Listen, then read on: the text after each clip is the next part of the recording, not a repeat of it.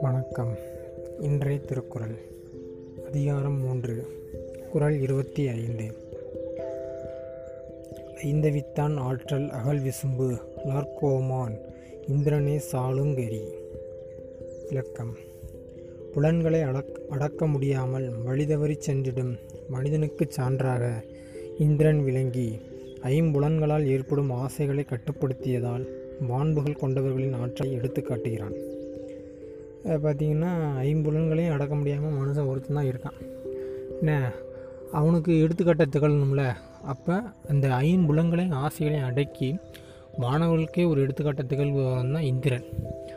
மனிதர்களை நம்மளும் ஐந்து புலன்களையும் அடக்கி காட்டால் பெரு பெரும் புகழ் பெறலாம் அப்படின்னு வானவர்களுக்கு எடுத்துக்காட்டது இந்திரன் குணம் இந்த குரல் சொல்கிறது. நன்றி.